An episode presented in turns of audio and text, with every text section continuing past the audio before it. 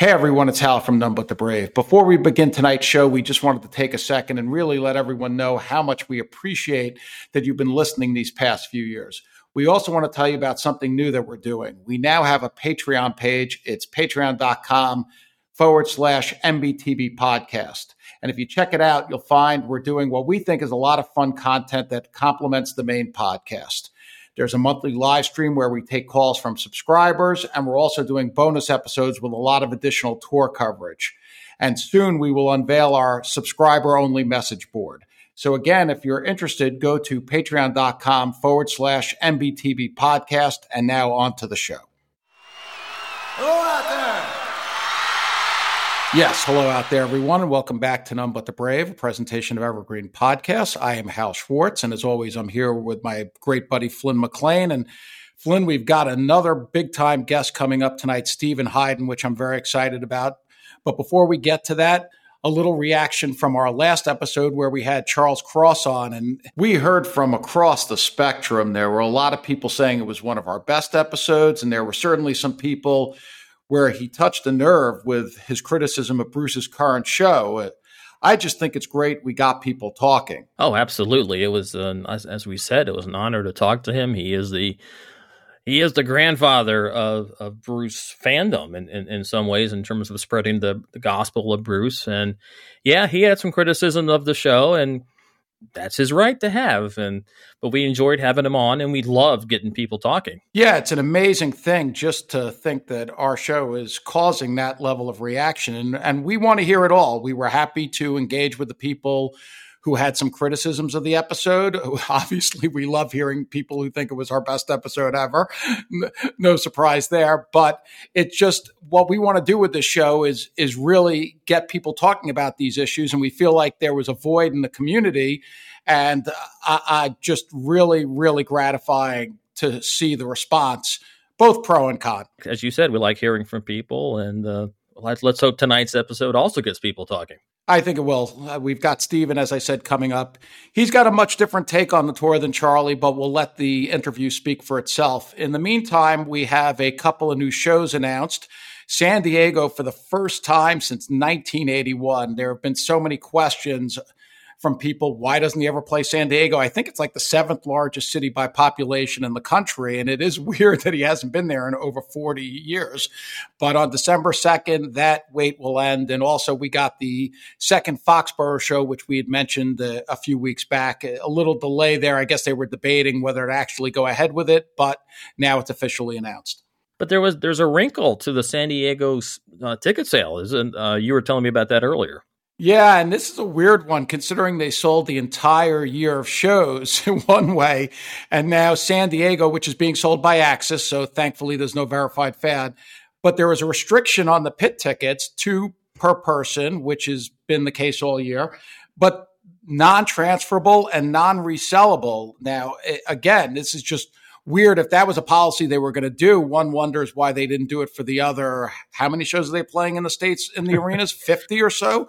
Uh, to just have it pop up here for one show. The last show they're going to announce, I think, in the States for 2023. It's a, it's a bit odd, but I, I guess they want to test and see if those tickets are treated differently now that they won't be able to be resold this may actually be the only way they can actually beat uh, beat brokers, but or scalpers. But they always seem to find a way around, and I don't think this time will be any different. But and it will be a pain for fans who maybe will tr- be traveling and somehow for some reason c- can't make it to the show or something comes up.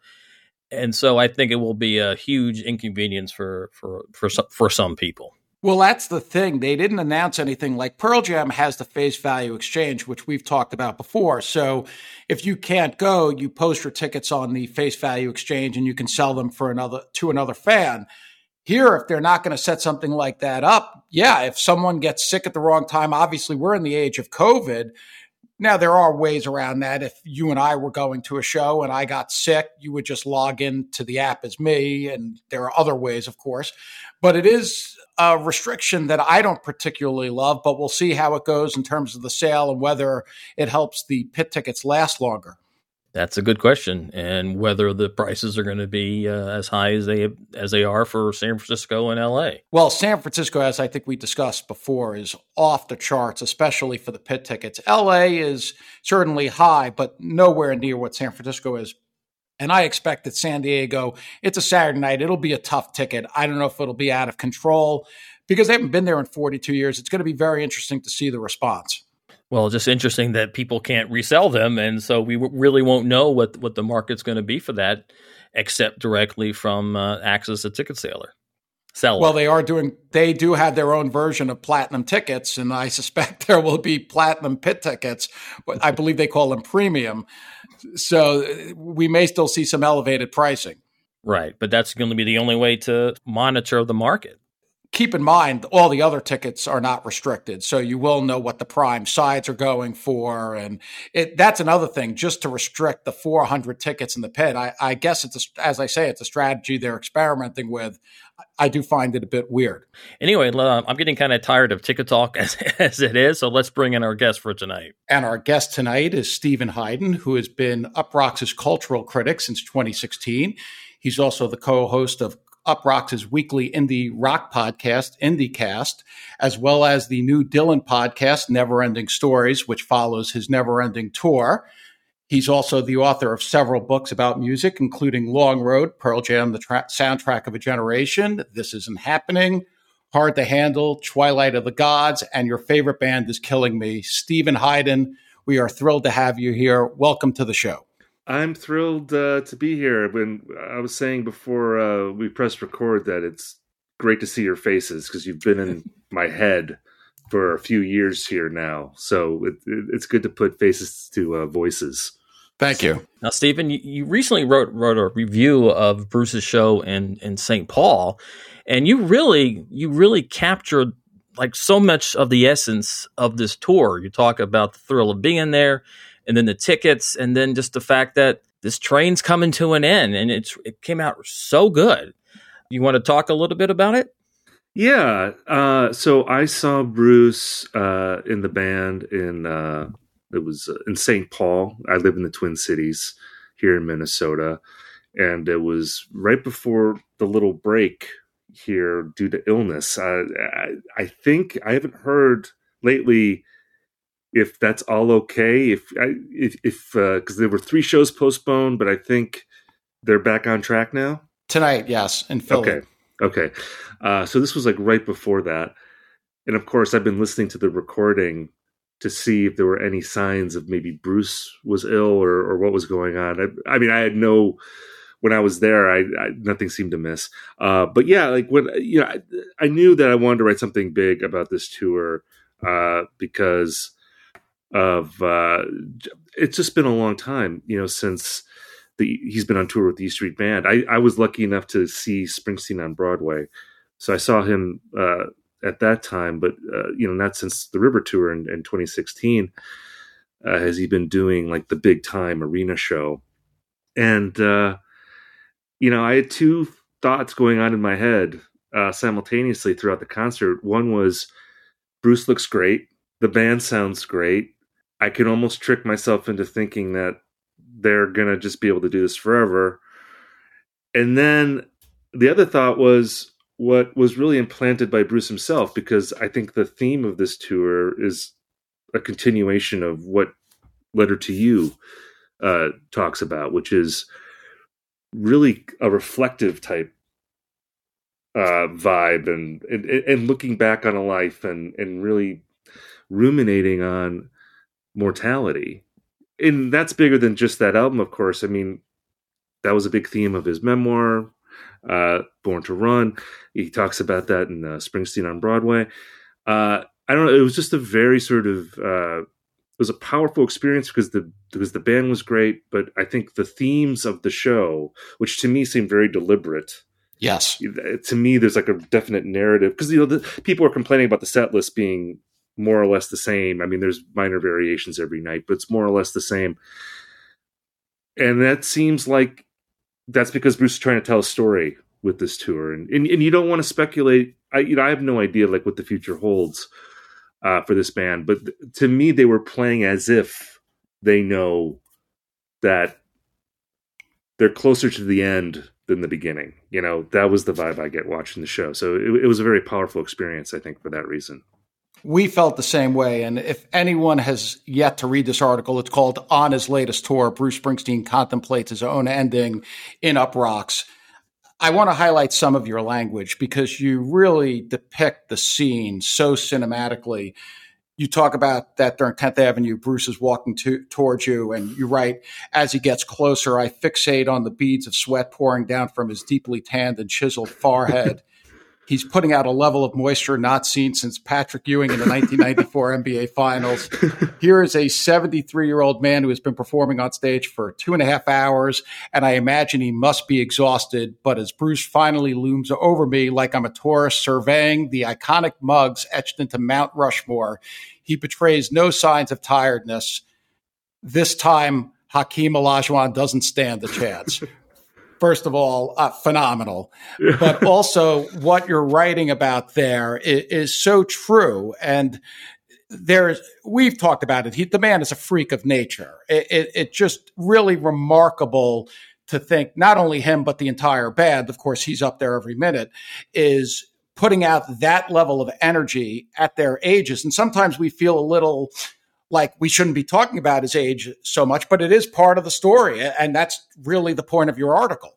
Yeah. Um, and this is the paradox of Bruce Springsteen, I think, because the only other person I could compare him to is a Mick Jagger, you know, where Mick Jagger's in his 80s, and you can tell that there's almost this like maniacal commitment to physical fitness, you know, where he could be this older guy and be so energetic on stage, uh, you know, in a way that someone half his age would find difficulty maintaining.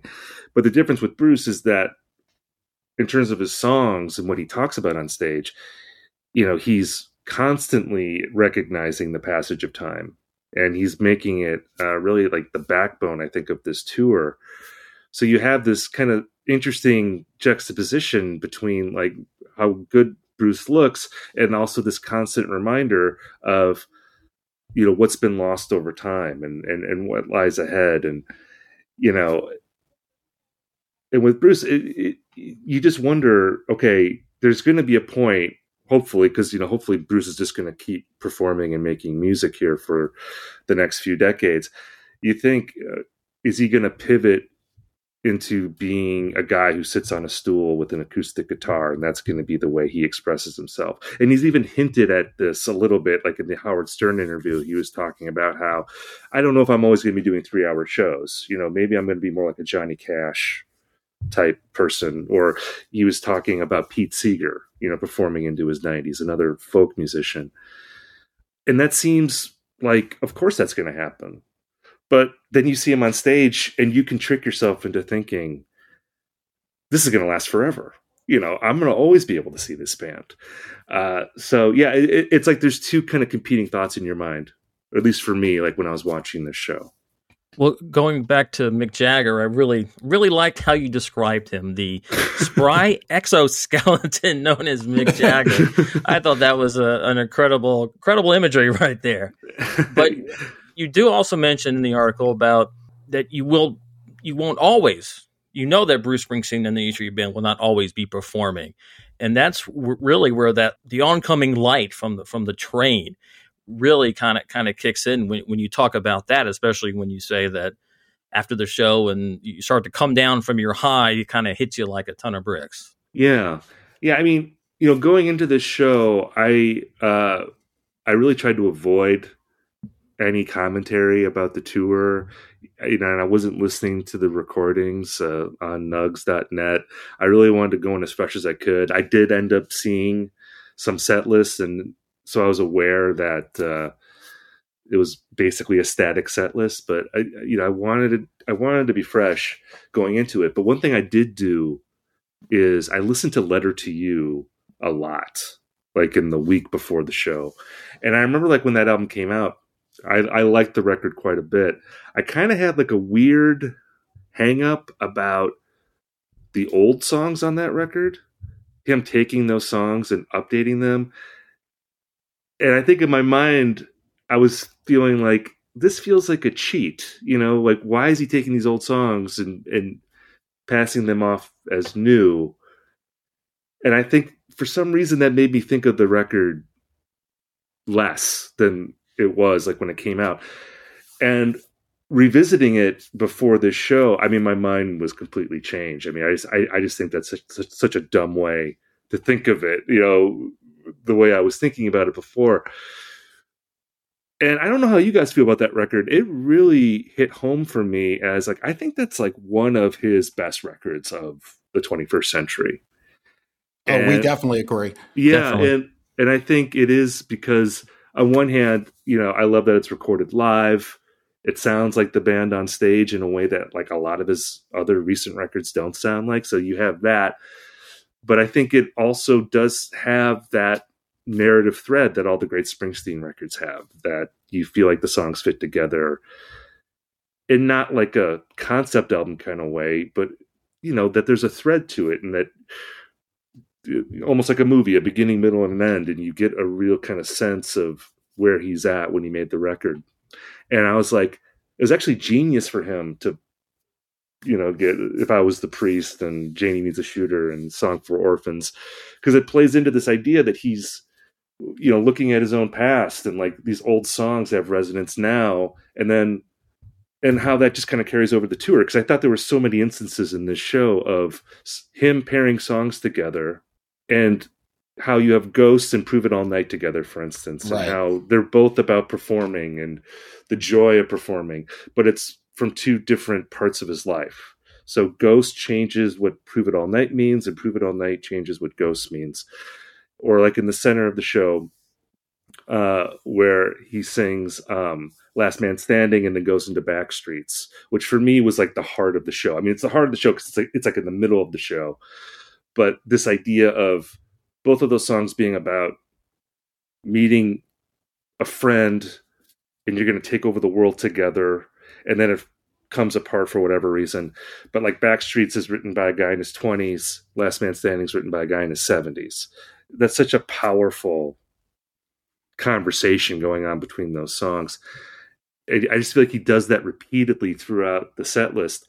And for me it was like okay, this makes it forgivable maybe that these set lists aren't that different because similar to Springsteen on Broadway, I think Springsteen on Broadway is a more sort of blatant narrative in that show, but I think he's carrying that over to the arena show in a different kind of way, and I, think it pays off. I I, I I thought there was a sort of greater than the sum of its parts type feel to the show that I saw.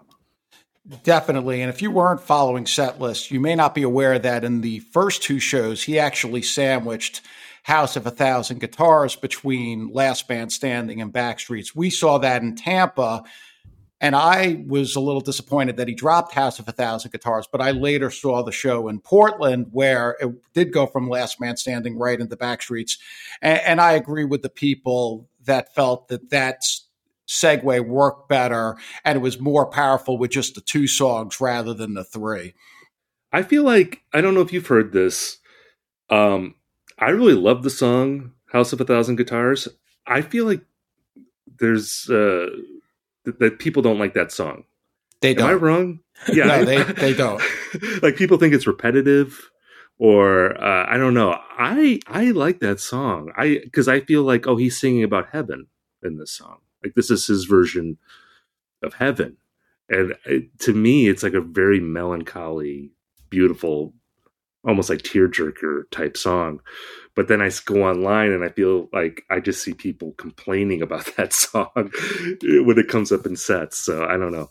It didn't work as well as I think he hoped. And he did it the first night. They had a little performance issue. We we actually saw him after say to Max, there was a he had, there was a mistake somewhere in there, and I, I, saw him saying to Max that was on me.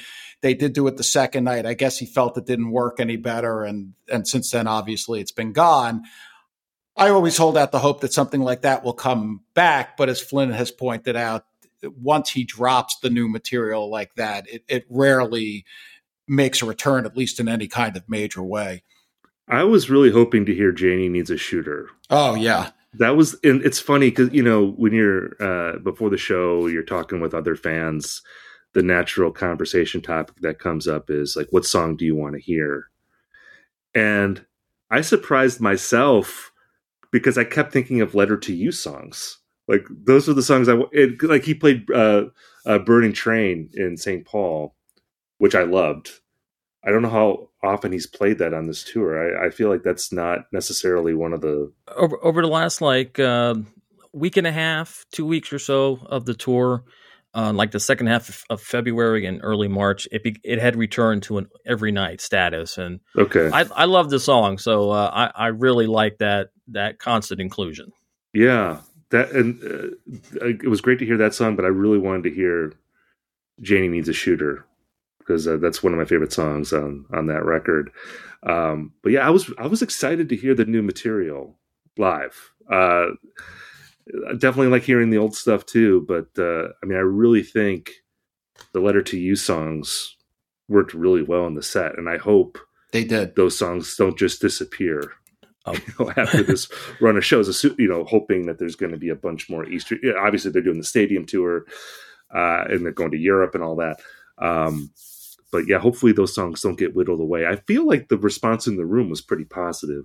To De- uh, definitely the ghost. I mean, yeah. I feel like I, I, feel like I heard an echo of when he started the song. I, I, I hear the sound of your guitar. I feel like I heard everyone else singing that song as well, which which yeah. was a very uh, felt very good to hear that so many people were into it, even in, even opening night in Tampa.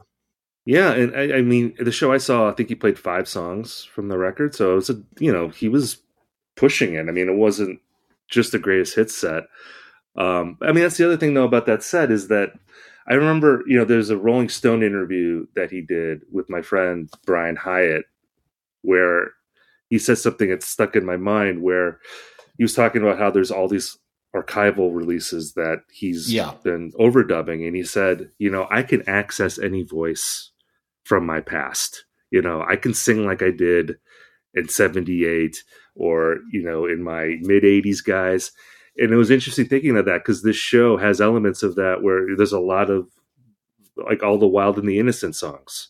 It's like we're going to kind of go to the the jammy jazzy era you know like that's really well represented in a way that was surprising to me and then touch you know all these born in the usa songs are in there he's playing uh, you know songs from the rising and wrecking ball. I mean you you really are getting like every corner of uh, what he does. He's playing a seeger se- session song. As our audience knows i think i could live without that.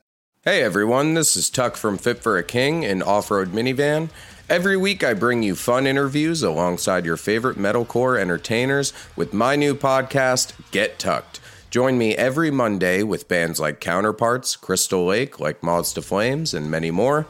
We play unsigned and undiscovered bands, deep dive into each artist's history, and of course, provide the greatest breakdowns in current metalcore. Tune in to Get Tucked every Monday, out now through Sound Talent Media. Hey there, I am Johnny Christ from Avenged Sevenfold, and I've got a podcast called Drinks with Johnny you're going to want to check out. I sit down with a bunch of different people from all different walks of life, from professional wrestlers to actors, comedians, fighters, musicians, everything in between. I'm just looking to make some friends and have a good time doing it. So if that sounds like something you're into, go check out Drinks with Johnny, streaming everywhere now. Yeah, I'm not. I'm. I mean, I'm not huge on that record, but it was fun. Um, to uh, hear. I mean, you know, like I, I, like that album. Okay, I think like one song from there is like a perfect amount. You know, especially if you're doing the sort of omnibus, reaching every corner of the of the catalog. You know, type set list. Unfortunately, it's he seems to. He touches on 73 to 84 and then nothing until 2002. Yeah, skipping 90s. out that whole late uh, late 80s tunnel of love up through up through tracks. Yeah, I know he played Brilliant Disguise in Tampa. Yeah, uh, which with, I would have loved to have heard with Miss Patti. Yeah, yeah. Oh yeah, it's a the, a Patti song. You know, let's you know, and unfortunately, she's only been at two shows thus far on the tour. I would love to hear hear him take uh, take shots at Human Touch and uh, and Tougher Than the Rest. If not, the title track from Tunnel of Love. You know, he played Human Touch at one of the 2016 shows that I saw, Yes. which I was not expecting at all. And I don't think anyone, I mean, it seemed no one wanted to hear that song, but I like, I mean, I like that song. And, and, and just the fact that it was rare, you know, made it cool to, to hear. the band is great on that song. It's one of the things we've been talking about recently is people talk about the set and uh, especially the main set. It's not really a greatest hit set. I mention constantly he's not playing Born in the USA, as we know. He doesn't do Streets of Philadelphia.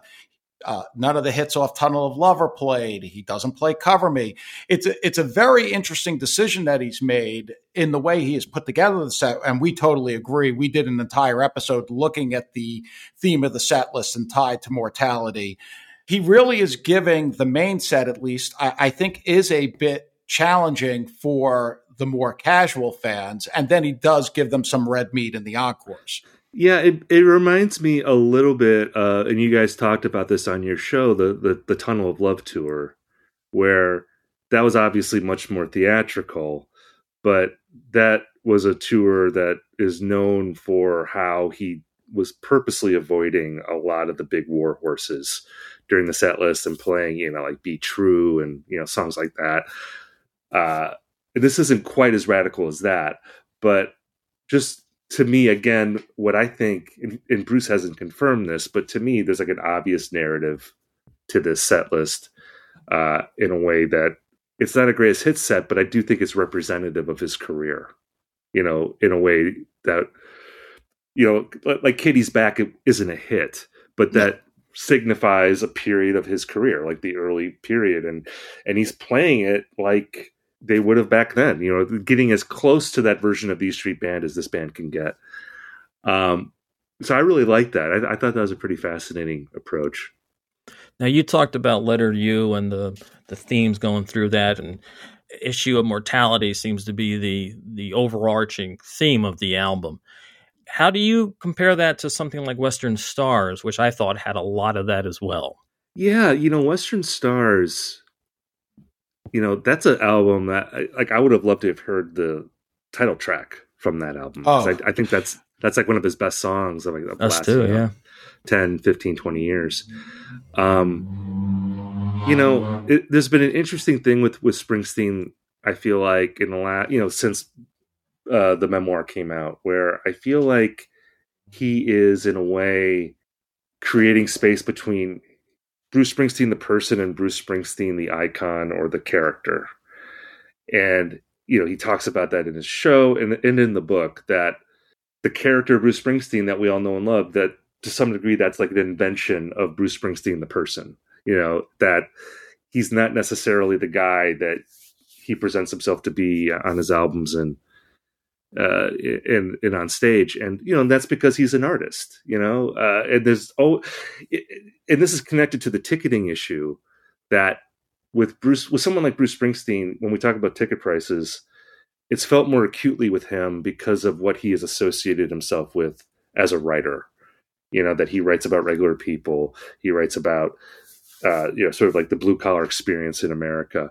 And because of his art that creates a different standard for him that we don't necessarily have for his contemporaries, you know, the Rolling Stones, Paul McCartney, people like that. Like he stands for something different because of what he writes about, as well as like his activism, but I think mainly because of what he writes about. And like Western Stars is such a fascinating record to me because it's almost like he's trying to be a different kind of songwriter. You know, he's it's almost like this is his version of like an early 70s singer songwriter record that someone would have made in California, you know, like like a Jackson Browne type record almost. And it's interesting to see him kind of try on those different hats, you know. And that's why Letter to You, I mean, Letter to You is him kind of stepping back into that role that we all love as Bruce Springsteen, like the big time rocker. But even there, I think he's kind of being more straightforward with his audience that like i'm not I, I am a person you know like i'm not like the uh larger than life superman that you go see at your local arena or stadium and i don't know i just think that's a really interesting aspect of like this part of his career you know, that he's kind of stepping outside of like that role that he's created for himself over the last like 50 years. Right.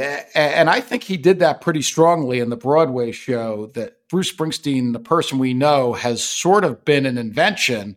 And I do think that plays into the response to the ticketing because people don't really want to believe that Bruce, that they think they know, is going along with what the rest of the industry is doing. And you really, we've tried to get away from the ticketing, but of course we cannot because it's such a big theme for the year. I thought your take on it was really fascinating because you come down to taking a quote from something that he said, I think was to Andy Greene. Well, I'm old, and and you, you weigh in on that and tie the whole ticketing thing to that that he has changed as he has gotten older. Yeah, I mean, the ticketing thing it's uh it's such a difficult issue because I, I totally I, I think it's I, I totally understand like why people were furious about it. I and I also understand Bruce Springsteen's perspective too. I mean, in that Rolling Stone interview with Andy Greene, he essentially says that I usually tell my people to price tickets a little bit lower and then you know lower than my my peers but like i'm 73 now and uh let's just do what everyone else does and there is a little bit of an element there of like are you getting the gang to get you know like in those old like heist movies you know like where it's like we're gonna get the gang together one more time for like one last job and then we're gonna retire to the uh bahamas or whatever you know like every crime film has that plot. Well I, can, can i because like because like when he put it that way i was like uh, okay like, are you sort of looking at this as like i don't know how many big tours I have like this left in me. So, you know, maybe let's just see what we can get. I I don't know that that's how it came across to me when I read that. Well, the problem with your uh, analogy there of the heist movie getting the gang back together for one more big time is that it never ends up good for for, for those guys. someone gets killed. True. At least that's someone true. gets killed. Someone gets someone gets arrested. They finally serve time in jail. So I'm hoping that's not the case here. No, uh, yeah, I mean, uh, maybe the uh, bad resolution is that you just get bad press. You know, and like that, he got. That, that's the thing. yeah, and you know, because like when I was writing this piece, I I felt like, well, you have to talk about the ticket issue because it has cast a pall over the tour. You know, I mean, there's no getting around it. Like I know when I was talking about going to see the show, I tweeted about it, and you know, most people are like, "Oh, that's great," but there's like a significant minority of people who are like griping about the tickets and making jokes about it and being like, "Oh yeah, I hope you meet your financial supervisor there." You know, I hope you didn't have to sell a kidney. And I'll just say up front, I'm extremely lucky. I was able to get a press ticket to the show, so I didn't have to pay a ton of money. I use this every other Springsteen show I've had to pay for, but like I, I was a privileged member of the media, and I was able to get a really nice uh, uh, ticket uh, to that show. So um, so I'm definitely not going to criticize anyone who complains about ticket prices because I I'm again just a totally lucky person who didn't have to pay this time. Um, but yeah, I don't know what the solution is to it because they haven't toured in seven years. That's a long time, and it's even longer when you factor in their ages. You know, it's not like you can't compare them to like the Foo Fighters or Pearl Jam or something, other big arena bands who are in their 50s and 60s and presumably have multiple tours ahead of them.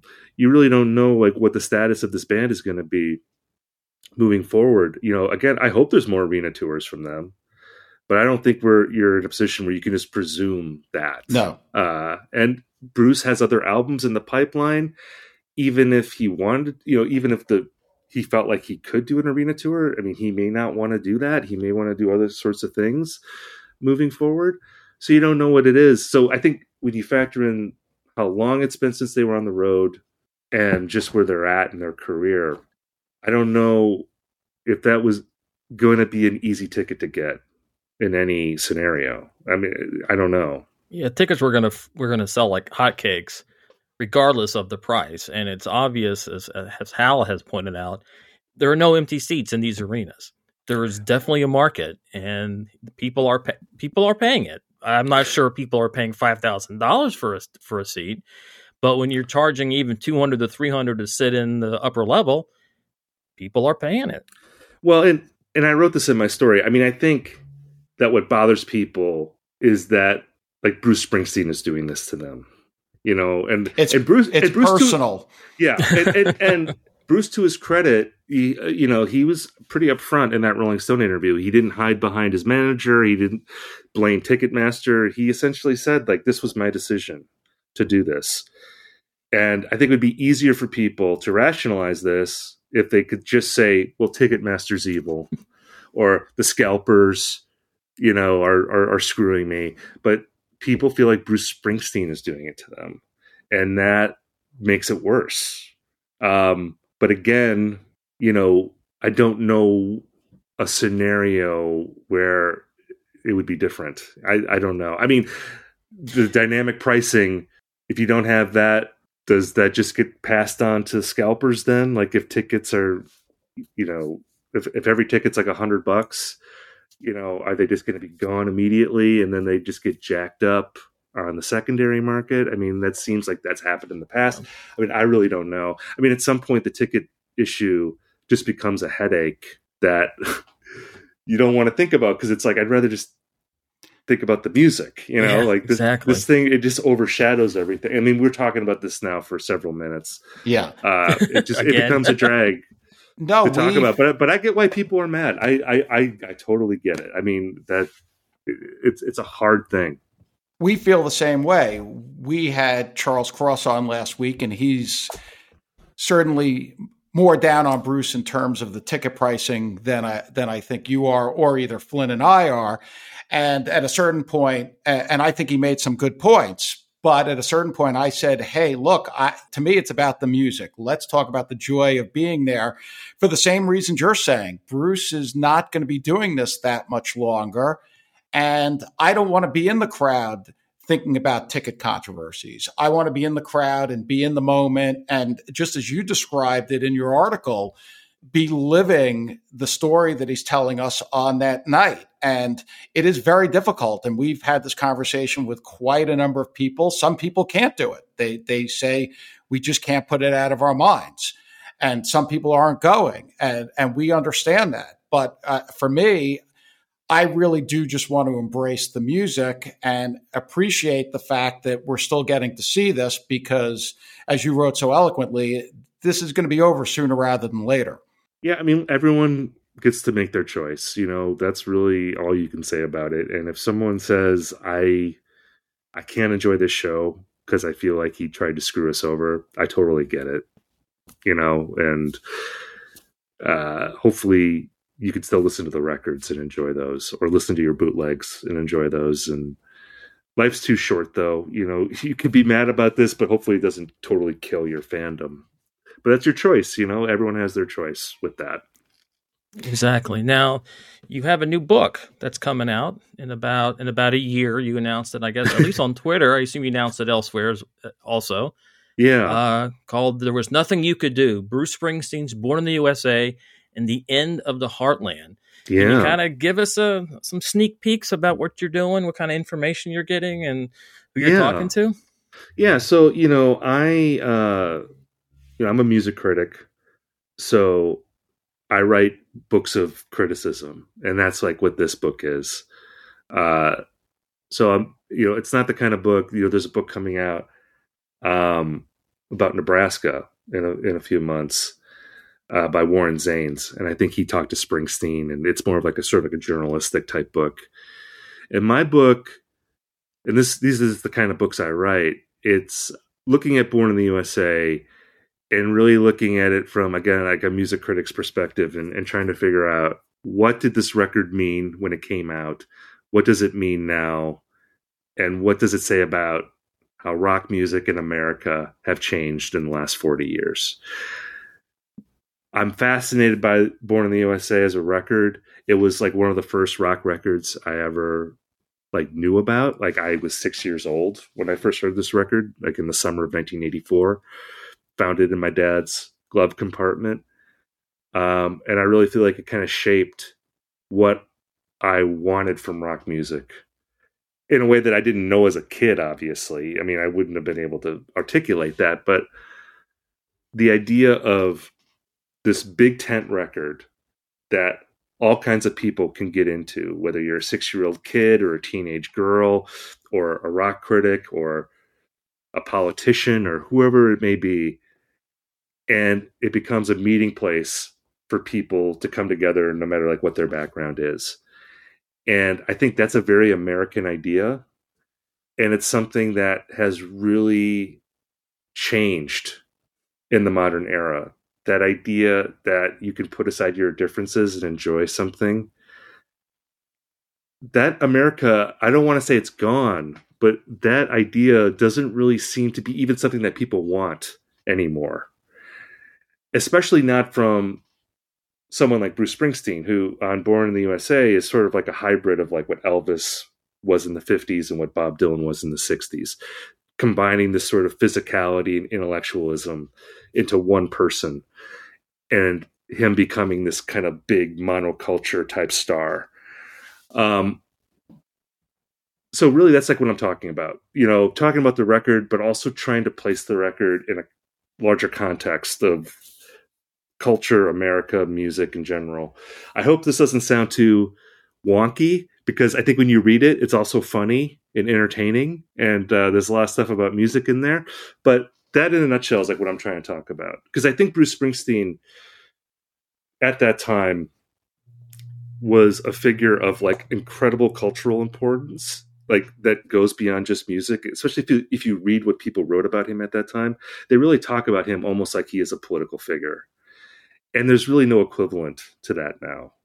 And i'm really interested in like figuring out how he got to that point and how it shaped his career after that. Because i really think that if you look at his career it's pre born in the usa and post born in the usa that the first 10 or so years of his career are about building up to that point and then the rest of his career is about trying to figure out how in the hell do i reconcile my stardom.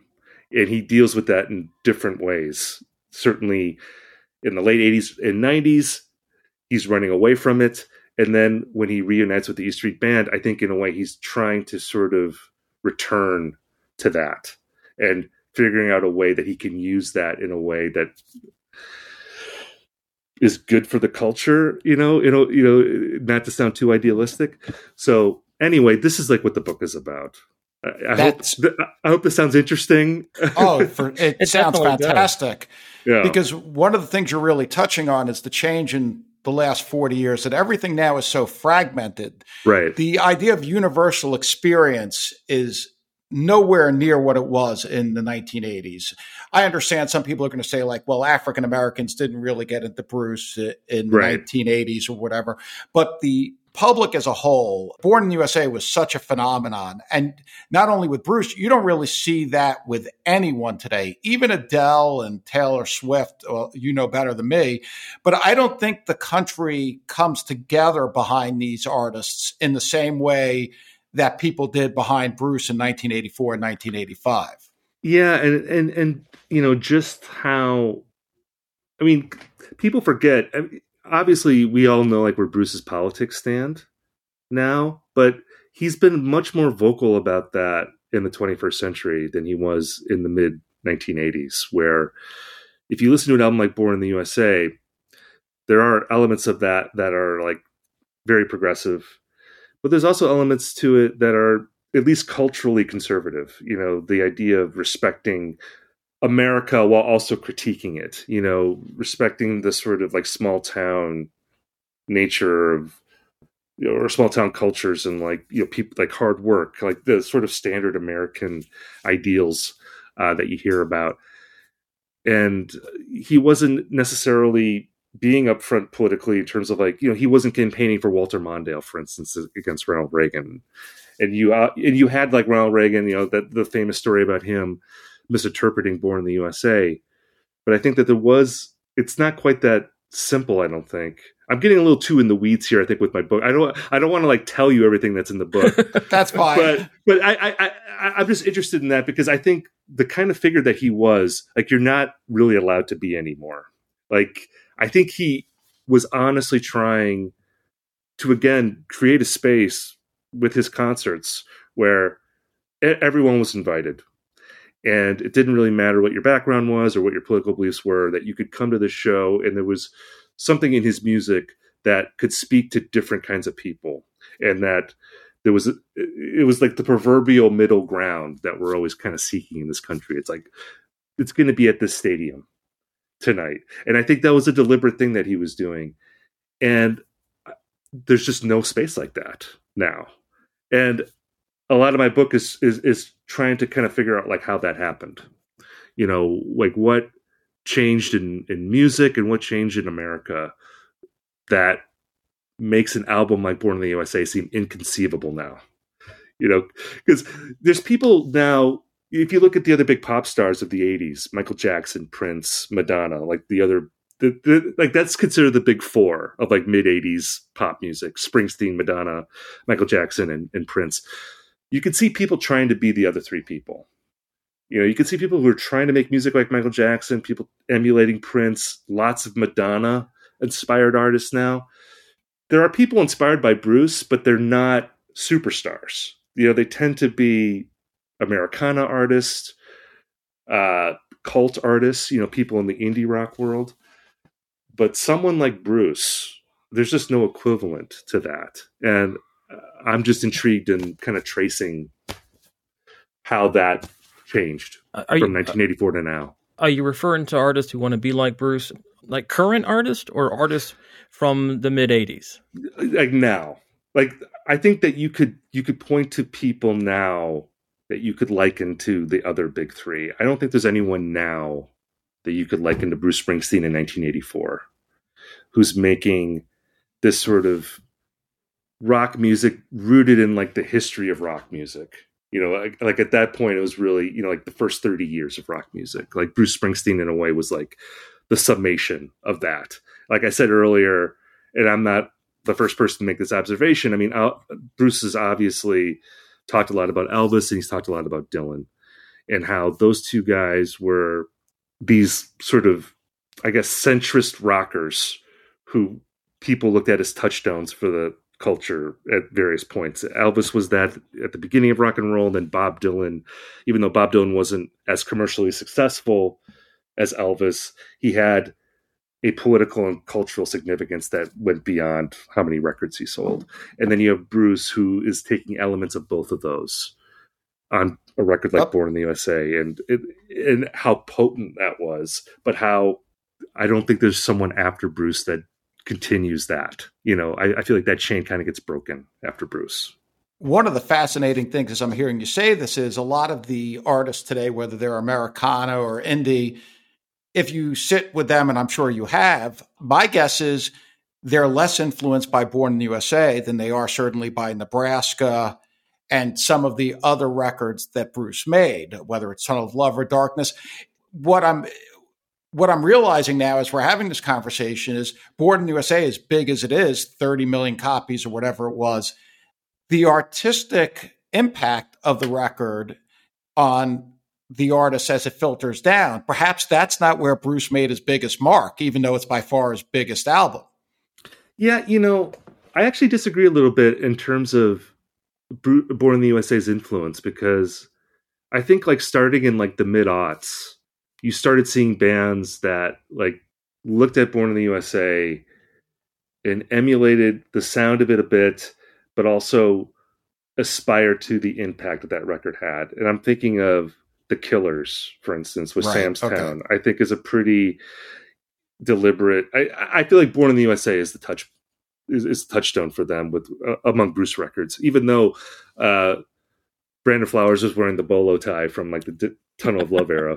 So he's mixing and matching a little bit. But I think he had that with Arcade Fire as well. Yes, the suburbs. Yeah, I think uh, this the war on drugs definitely. You know, it's funny. There's so many.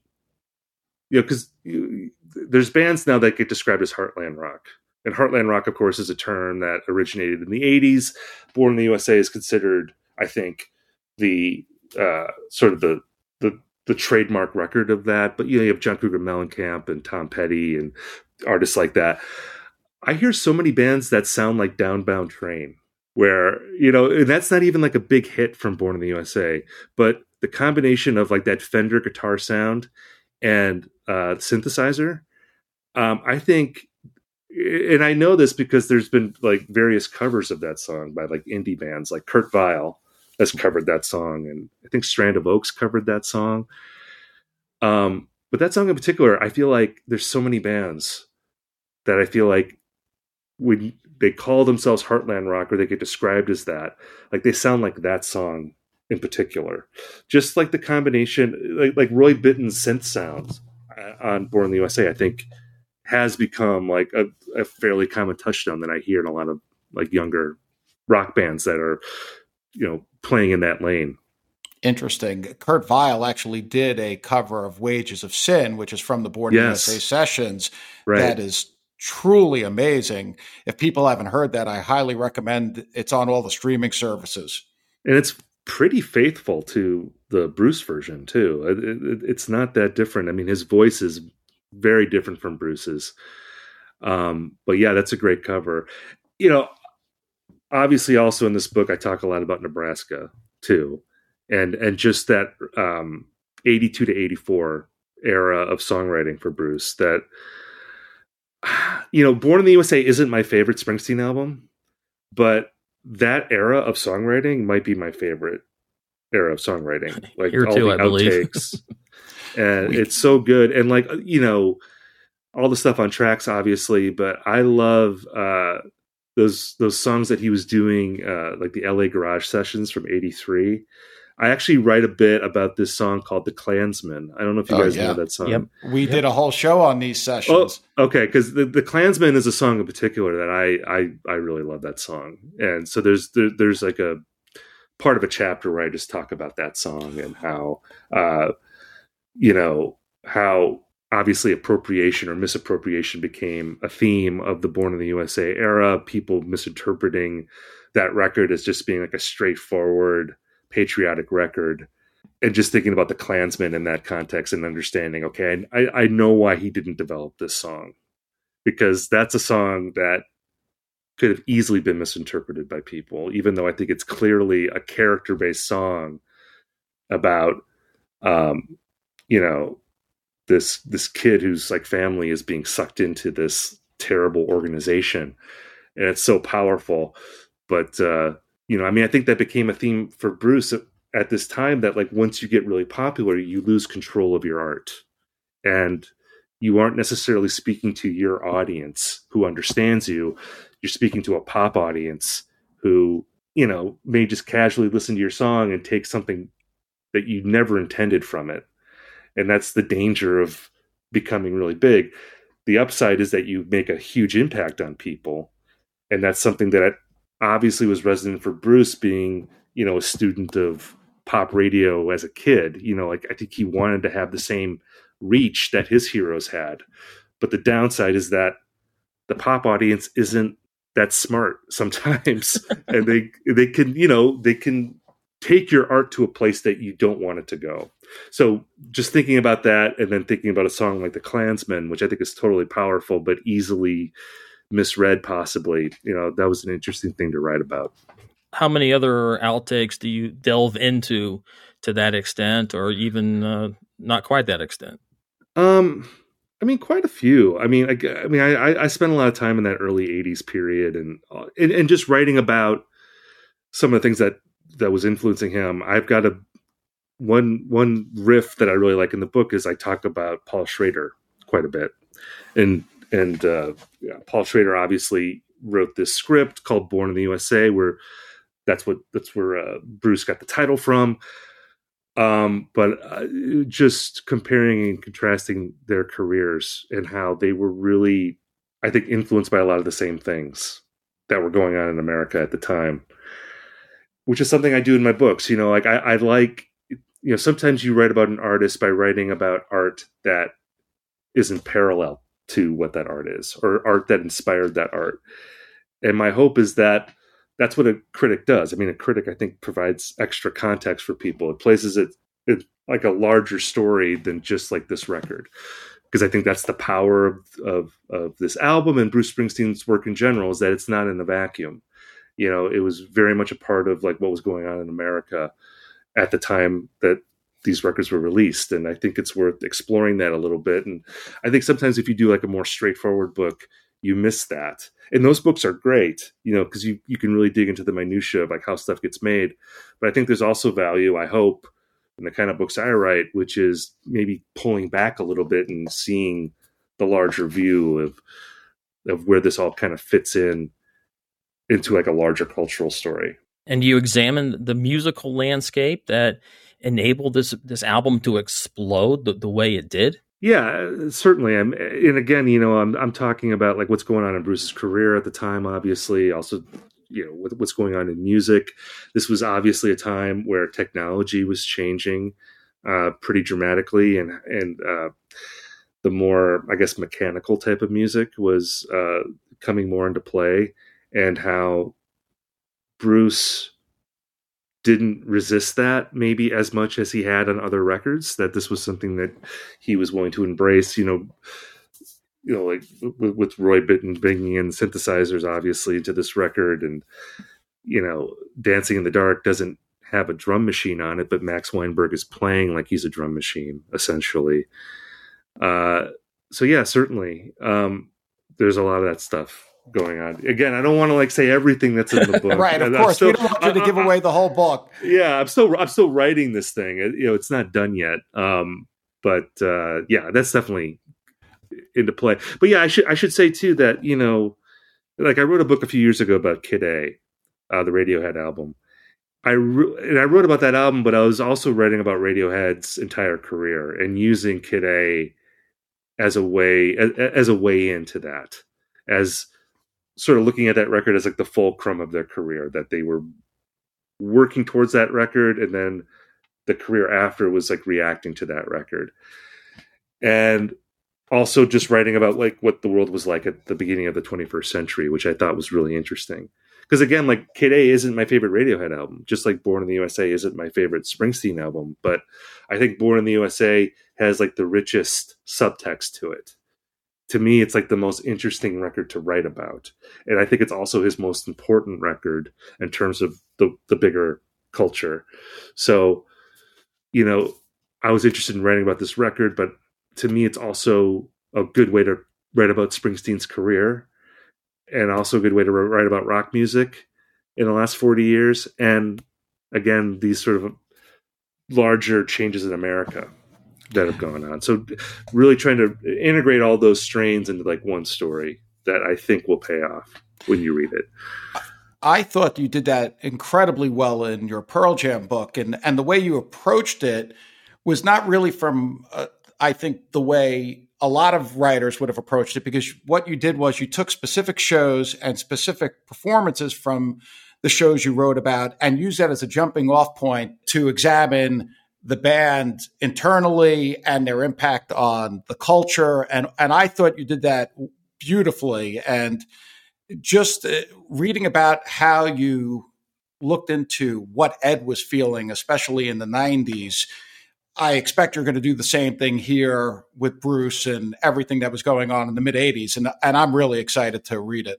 Well, thank you. Yeah, uh, yeah, for sure. It, it, doesn't have the same structure as the Pearl Jam book, but it's definitely coming from a similar place of, uh, you know, again, telling kind of three stories at once about the artist, about the music, and then about what like what was going on. Like with the Pearl Jam book I really wanted to talk about them just in the context of the 90s and like what they meant in the 90s uh, culturally and then how they've continued on as a band.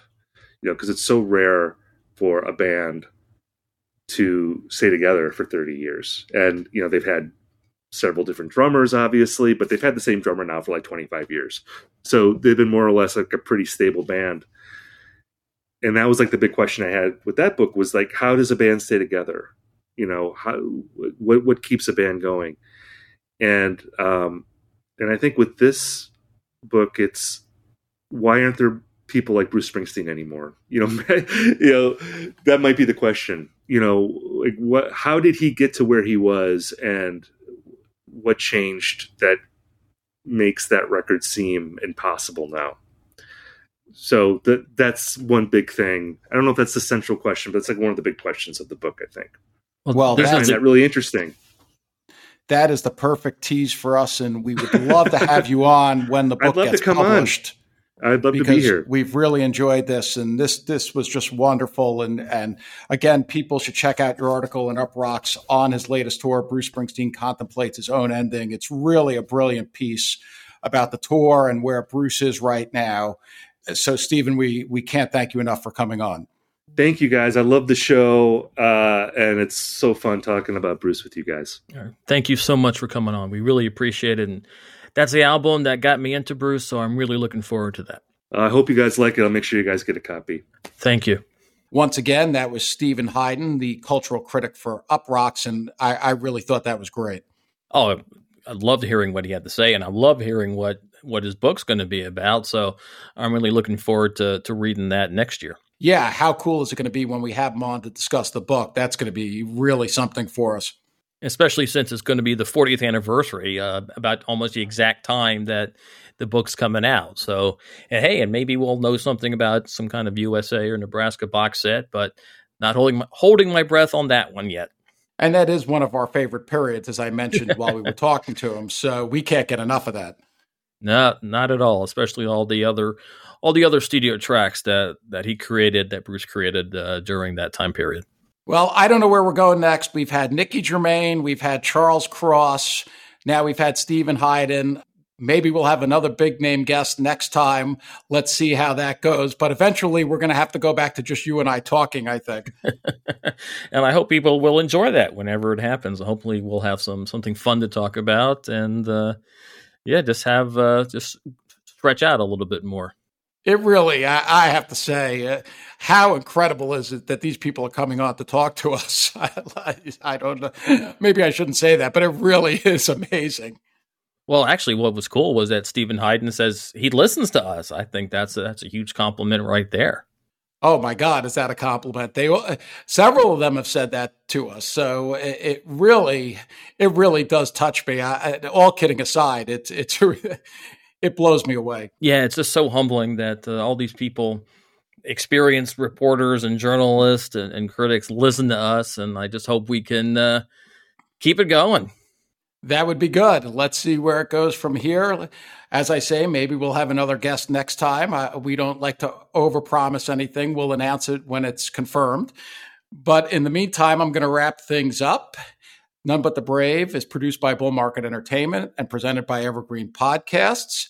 On Twitter, we're at NBTB Podcast. And if you haven't checked out our Patreon page yet, I think we're doing some fun stuff there. We do a live stream every month that seems to be getting a lot of approval from our subscribers.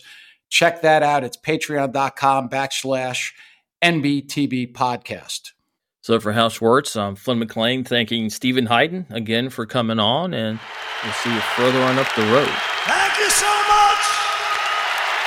We'll be seeing you. Hi, I'm Daniela Clark. I'm Barbara Ann Wild. And we are the Honest AF Show. Our podcast is real honest conversation with our celebrity friends and pros. Covering our anything but average rock and roll lifestyles. All while tackling the hell that is aging and the battle of beauty. Oh, yeah, nothing is off the table. The Honest AF Show is available wherever you get your podcasts.